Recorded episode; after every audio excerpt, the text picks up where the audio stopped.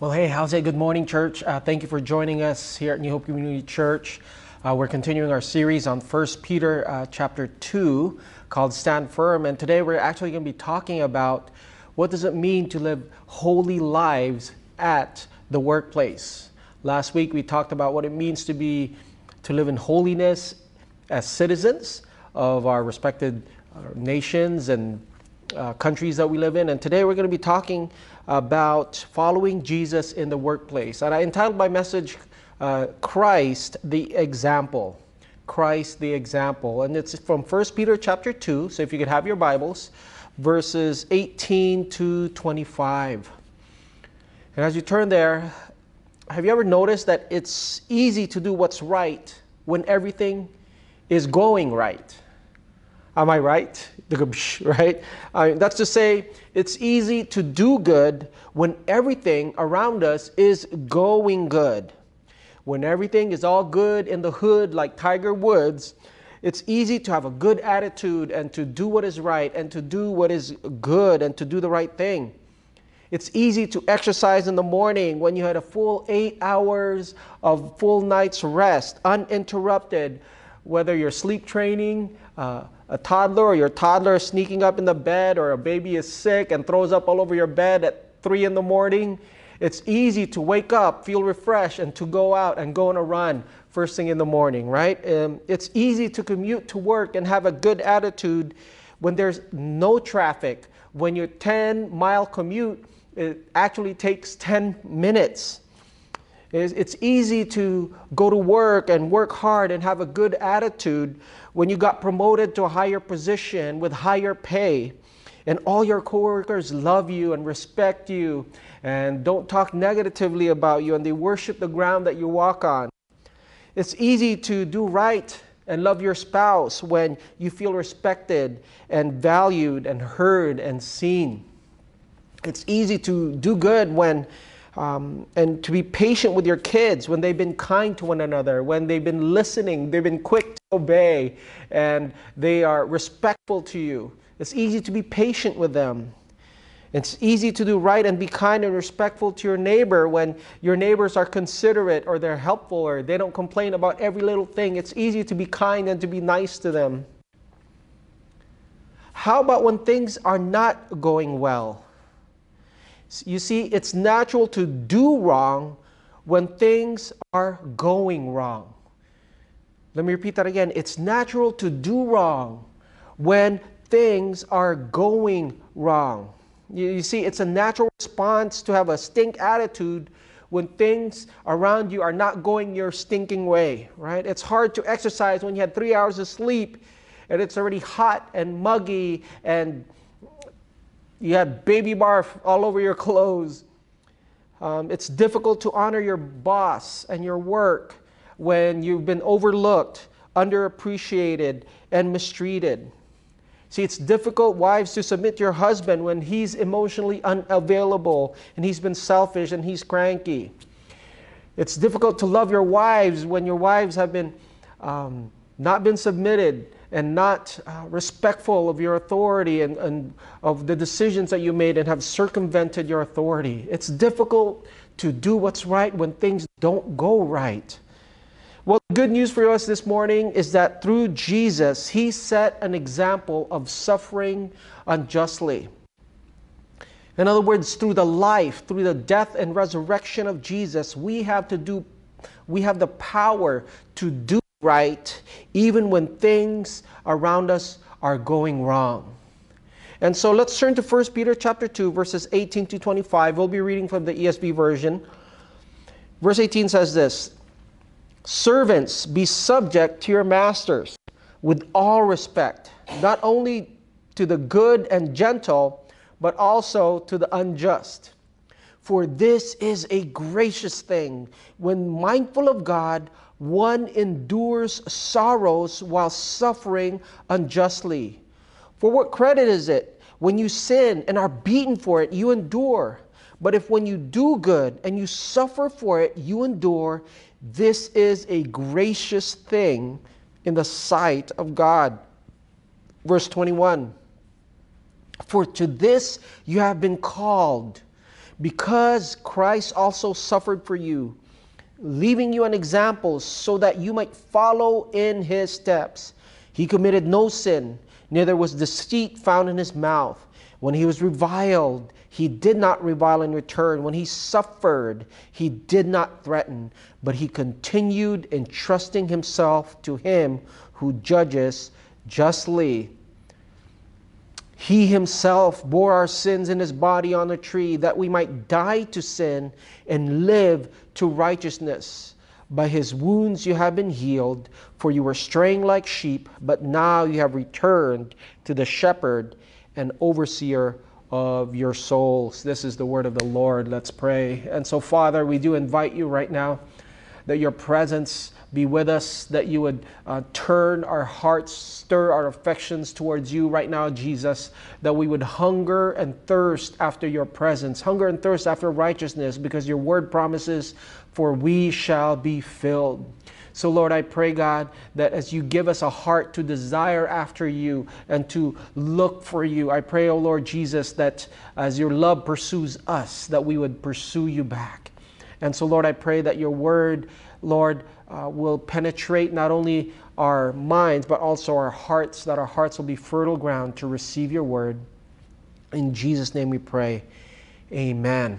Amen. Well, the main imperative of 1 Peter 2 18 to 25 and the thrust of these uh, seven verses is the command to submit. The command to submit. Remember last week, the word command here or be subject to is the word um, hupatasso, which means to live under control or to live under the order of. And last week, um, Peter talked to us about hey, we are to submit, to um, go under the order or the live under the authority of the government, every human institution, we must live in subjection and we must submit and we must subject and have this posture of humility. Today, we're going to be talking about having submission in the workplace. So, biblically, this uh, text it addresses that we are to submit ourselves as workers. Now, literally, it says as slaves. Now, this is not the usual word for slave, which is a servant or doulos in the, in the Greek. This is another, another word which is like a house help. All right? And something that needs to be made explicitly clear is that the Bible does not condone slavery as we know it today.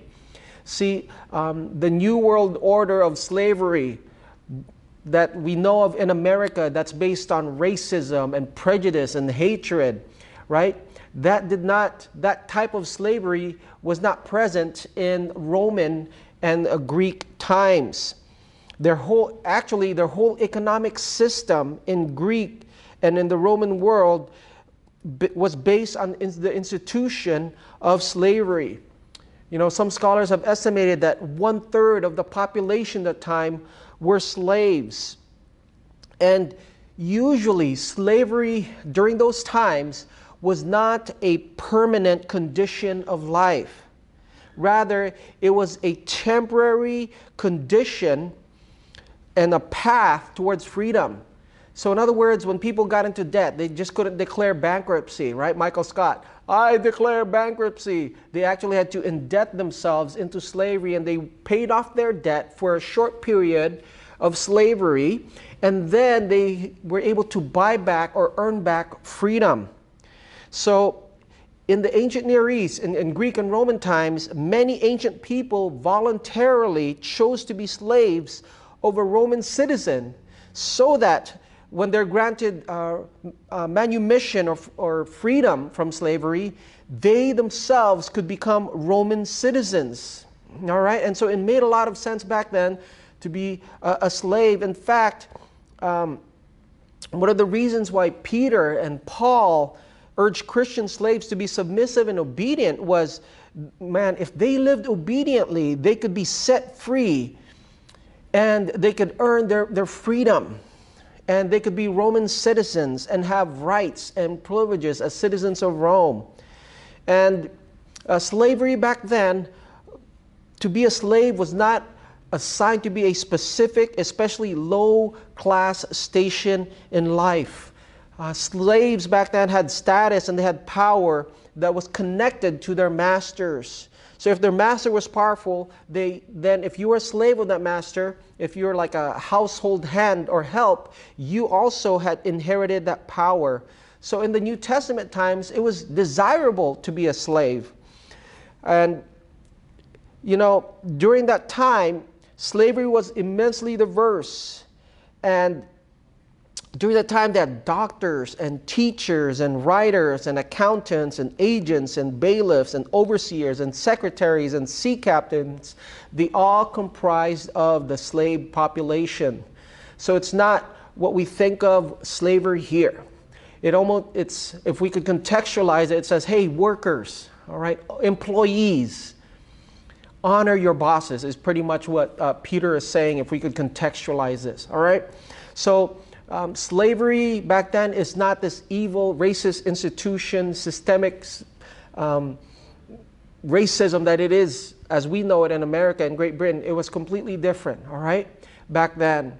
And here's the main point, all right? I just wanted to throw that out there just in case you, you thought that the Bible is condoning or affirming slavery. It's not. The, you know, the most biblical and the most godly men abolished slavery and fought uh, for against um, slavery and for the abolition of slaves. But here's what I want us to walk away with. Would you write this down? Follow Jesus' example of trusting God when facing unjust suffering. Let me repeat that again. Follow the example of Jesus. Follow Jesus' example of trusting God when we are facing unjust suffering. See, the call to suffering is rooted in following Jesus. That's to say that Jesus suffered and his pattern of life is to become a pattern for us to follow. And at first, it wasn't easy for Peter to grasp and to, to understand and to wrestle and to welcome this into his life that to follow Jesus and to, means to follow the cross. And the cross is a road paved with suffering. If you look at Peter's own experience with the cross, that the first time he heard of the cross, that Jesus said, Hey, the Son of Man must die, he must, he'll be handed over to sinners, he must suffer. What did Peter say? Surely not, Lord, right? In Mark chapter 8, 31, 33, and that's when Jesus had to rebuke him. Get behind me, Satan because you want to be powerful, you want to have prominence, you want to have authority, you want us to um, be popular and have Instagram followers. But it's like, no, no, no. The, the way to the cross and the way to follow me and disciple, to be a disciple of Jesus, meant that you had to die to yourself. It meant that you had to suffer. It meant that you had to humble yourselves, hupatasso, that you, you fall under this order of life you know, the second time that Peter was introduced by Jesus to this idea of passion of, of suffering was during the Passion Week, where remember when Jesus was about to suffer and the rooster crowed three times, and what did Jesus what did Peter do? He hid because he was ashamed and he could not follow. But listen, because of the resurrection of Jesus and because of the day of Pentecost, when the Holy Spirit poured upon Peter, the cross has not only become a healing instrument by his stripes who are healed in uh, 1 Peter 2:18, but the cross has become a paradigm. It's become a pattern of the Christian experience. The cross has become um, a, a pattern of how we are to live our lives. So we're to follow Jesus' example of trusting God as workers, as employees, when facing unjust suffering. Number one, would you write this down? Is follow Jesus' example of integrity. Follow Jesus' example of integrity. Let's look at verse 21 to 22. He says, For this you have been called, because Christ also suffered for you leaving you an example. Do you guys catch that? Jesus has set an example so that you might follow in his steps. What is the example that we're to follow in Jesus' steps? He committed no sin, neither was deceit found in his mouth. So, Peter here, he's setting Jesus as the example of unjust suffering. And what better way to point to Jesus as suffering unjustly to the suffering servant in Isaiah 53? Right? That Jesus committed no sin, no deceit was found in his mouth. Means that Jesus lived with integrity, with wholeness, with completeness. The word in, integrity, the root word of that is an integer, which is a whole number. It's not fragmented, but it means a wholeness. And Jesus, he committed no sin, nor was deceit found in his mouth. In other words, Jesus walked the talk. He walked it. The, through his actions, there was no sin. And he also uh, talked the walk, meaning that there was no words of deceit. He did not lie. He didn't. He wasn't a hypocrite. He did not manipulate the truth. He did not misremember, but he spoke the truth with gentleness and love. Let's look at Isaiah 53. It says, "And they made his grave with the wicked, and with a rich man in his death, although he had done no violence." There was no deceit in his mouth. And because of this context of working in the workplace, I want to apply this concept of integrity in the workplace. Webster's dictionary defines integrity as an impaired condition. An impaired condition. It means to be sound and the Hebrew word for integrity is the word tom, which means to be complete or to be solid. Remember Psalm 78 72 that King David, he led the people of Israel with integrity of heart, with tom, with solid, with sound heart, or complete a heart, or a whole heart. And he led with skillfulness of hands. So, integrity at the workplace means that it is completeness and soundness. You have integrity if you complete a job even when no one is looking. You have integrity if you keep your word even when nobody checks up on you. You have integrity if you keep your promises. Integrity means it's the absence of duplicity and it's the opposite of hypocrisy. If you're a person of integrity, you will do what you say, what you, will, what you declare with your mouth. You will try and you will do your best with your actions. Integrity also uh, means there's financial integrity or financial accountability. It means personal reliability and a private purity. I heard it say that Integrity is who you are when no one is watching or when no one is around. See, you guys, a person with integrity does not manipulate others. He or she is not prone to arrogance or self praise. Integrity even invites constructive and necessary criticism because it applauds accountability. It's sound, it's complete. Integrity is rock like. Jesus, with his words, he said, No words, no deceit was found in his mouth, and he committed no sin.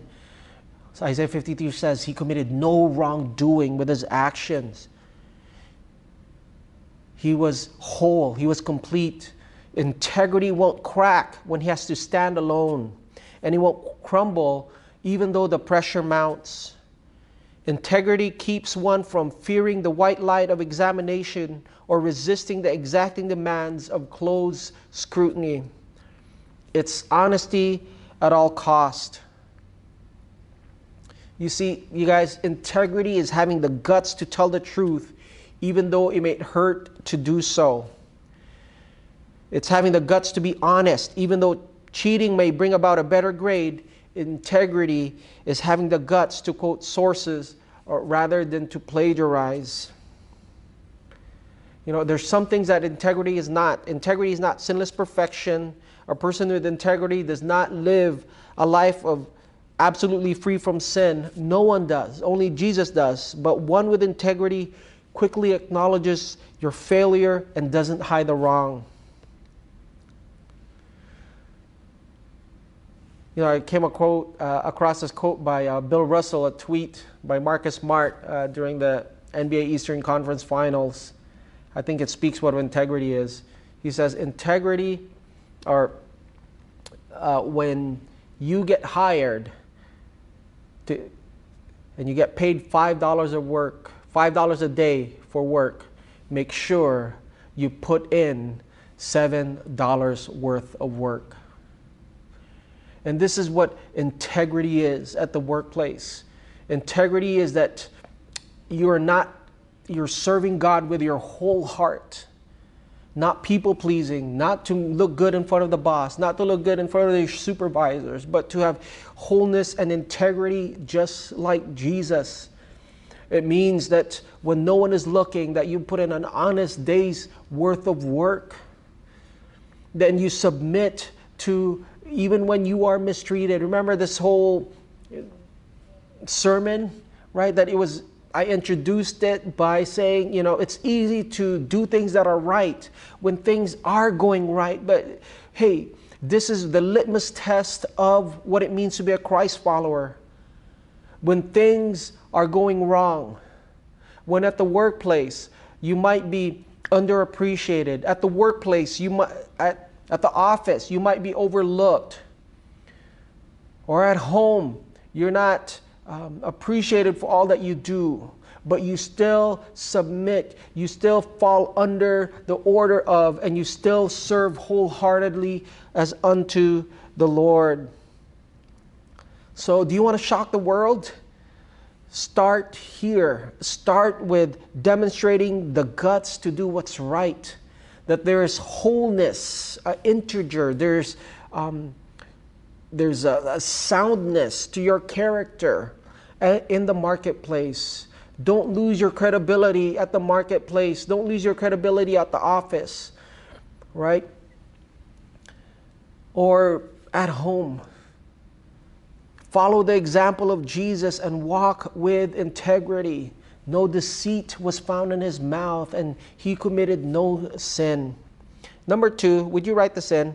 Is follow Jesus' example of non retaliation and trust.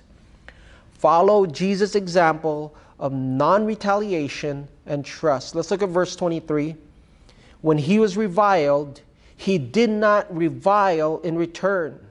When he suffered, he did not threaten but he continued entrusting himself to him who judges justly. You guys catch that? Uh, he didn't retaliate, the NIV says, when they hurled and when he threw insults at him. He didn't retaliate. Once again, here, Peter, he quotes the suffering servant in Isaiah 53. Let's look at verse 7. He was oppressed and he was afflicted, yet he did not open his mouth. Like a lamb that is led to the slaughter, and like a sheep that before its shearer is silent, so he opened not his mouth. See, Jesus did not fight words with words. It wasn't an eye for an eye. Oh, you hit my eye, I'm going to hit you in the eye. Oh, you just you you damaged my eye, I'm going to damage your eye. Remember the beatitudes? It's not an eye for an eye. It's not a tooth for a tooth. Oh, you knocked out my tooth. I'm going to knock out your tooth. You took out my tooth. I will knock out yours. It's none of that. When he was reviled, he did not throw back vengeance and revile, but he kept his mouth shut. He took it in, even though he was it was unjust, even though it was not right. Jesus lived with integrity, he did not retaliate.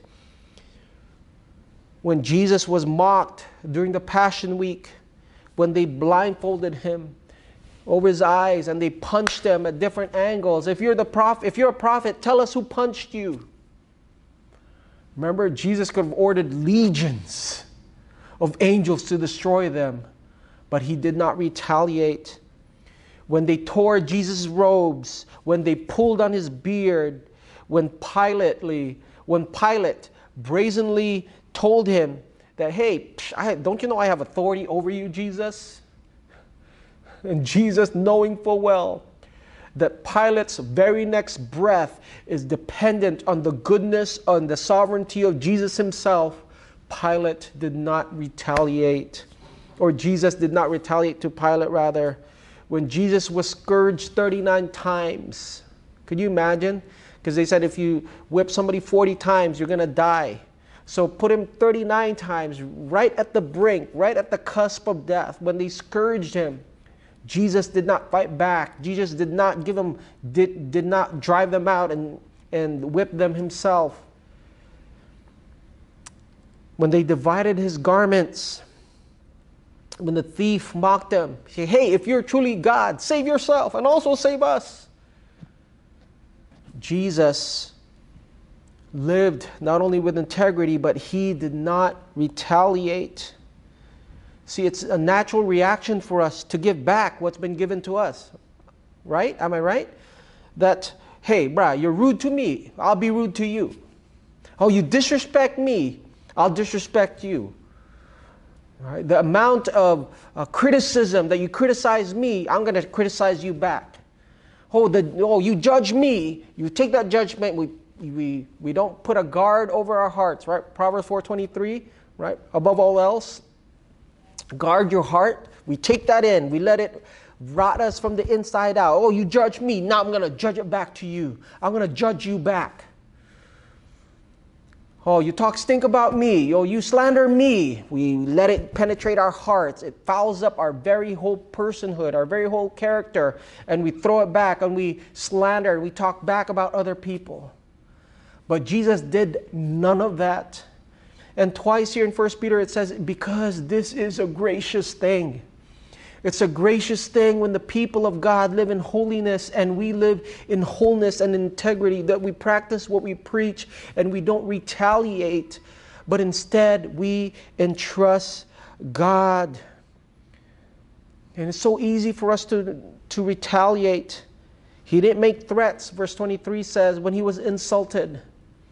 He didn't, you know, I have a friend who was driving one time it was LA traffic. This was a while back. And as he was driving, there was a pedestrian, a, a kind of old, um, old man, just crossing the street very gingerly, very slowly. And the person behind was like, hey, it's green, it's green. What are you doing? Beep, beep, beep, beep, beep. You know, and just honking and putting his, roll down his windows, throwing his hands up, and just like getting super angry and super mad. And the guy is like, hey, bro, there's, there's a pedestrian who's walking the street. The, the driver behind didn't even realize that there was a pedestrian. He just beep, beep, beep, and just took off, switched lanes. And as he, as he passed by my friend, he just kind of looked at him and just wanted to make sure, you know, just give him a stink eye, right? And just mean mug him for as long as he could. So as soon as he passed by him, he just looked at him, mean mugged him, not realizing that there was a stopped car that the light had turned red in front of him and he just got into a big crash. I think that's oftentimes what happens when we want to retaliate. It's a self inflicting wound. Jesus says, hey, uh, Romans says that God is the avenger, that he will take vengeance. If you retaliate and you, you take things into your own hands there, and you store up and you unleash your wrath and your vengeance and your anger and your disrespect and all these different things, then you, there's no more room for God to act on your behalf because you have completely done it. The Bible says that is works of the flesh. But it says not only did Jesus not retaliate, but he entrusted himself.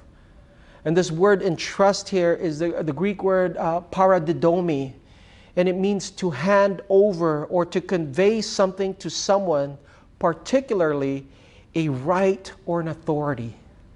You hand over your right, you hand over your authority.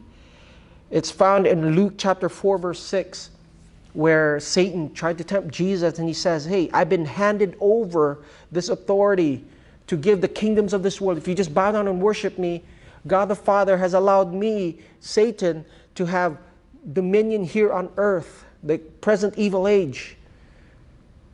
God has given me this authority, so I'm going to give it to you, Jesus, if you want it. What, what's my whole point in saying this? I, I believe this gives us a picture of what it means to entrust God. That we hand over authority. It's like, Lord, this is my every right. I have every right to take vengeance. I have every right to fight back. I have every right to um, be to disrespect, give disrespect, which has been given unto me. Lord, I have every right, every authority, every power to retaliate, to revile evil for evil, eye for an eye, tooth for a tooth. But Lord, I'm going to surrender this and I'm going to entrust you. And I love this is in the Greek that it's an imperfect verb. It's not like a punctiliar, it's not a past tense verb that Jesus just did it one time. It says that he, it's almost, he continued to entrust himself and continued to humble himself, continued to um, hand over and to give uh, entitlement and authority and power. He entrusted himself. So Jesus, he did not retaliate, but he handed it over to the Father. And we'll close with verse 24 to 25. He himself bore our sins in his body on the tree that we might die to sin and live to righteousness.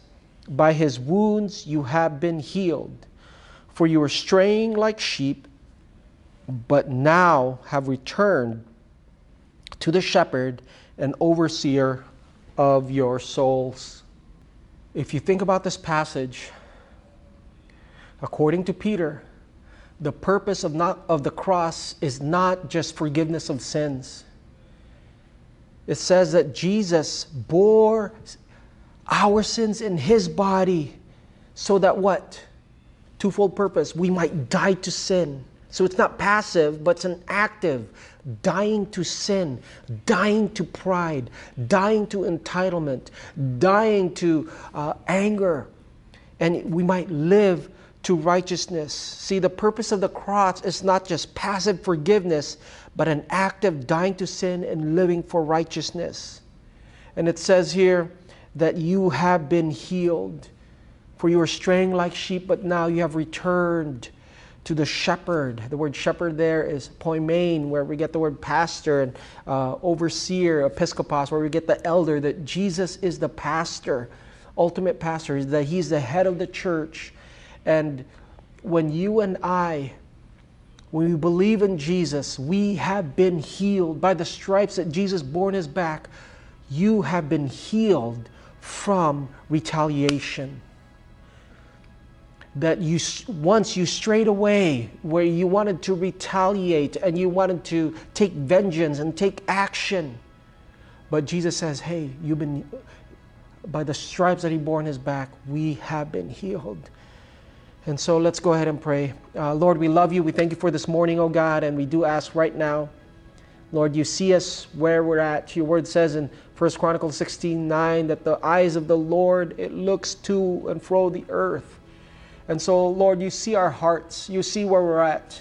You see the unjust situation that we're living through. Lord, you see in the workplace where we might be overlooked where we might be underappreciated, where we might be underpaid, where uh, we might be mistreated. Yet, Lord, we continue to live with integrity. So, Lord, I pray, Father, that we would follow the example of Jesus, that we would follow your integrity with not only our actions, Lord, but also with our words and even our thought life, oh Lord Jesus.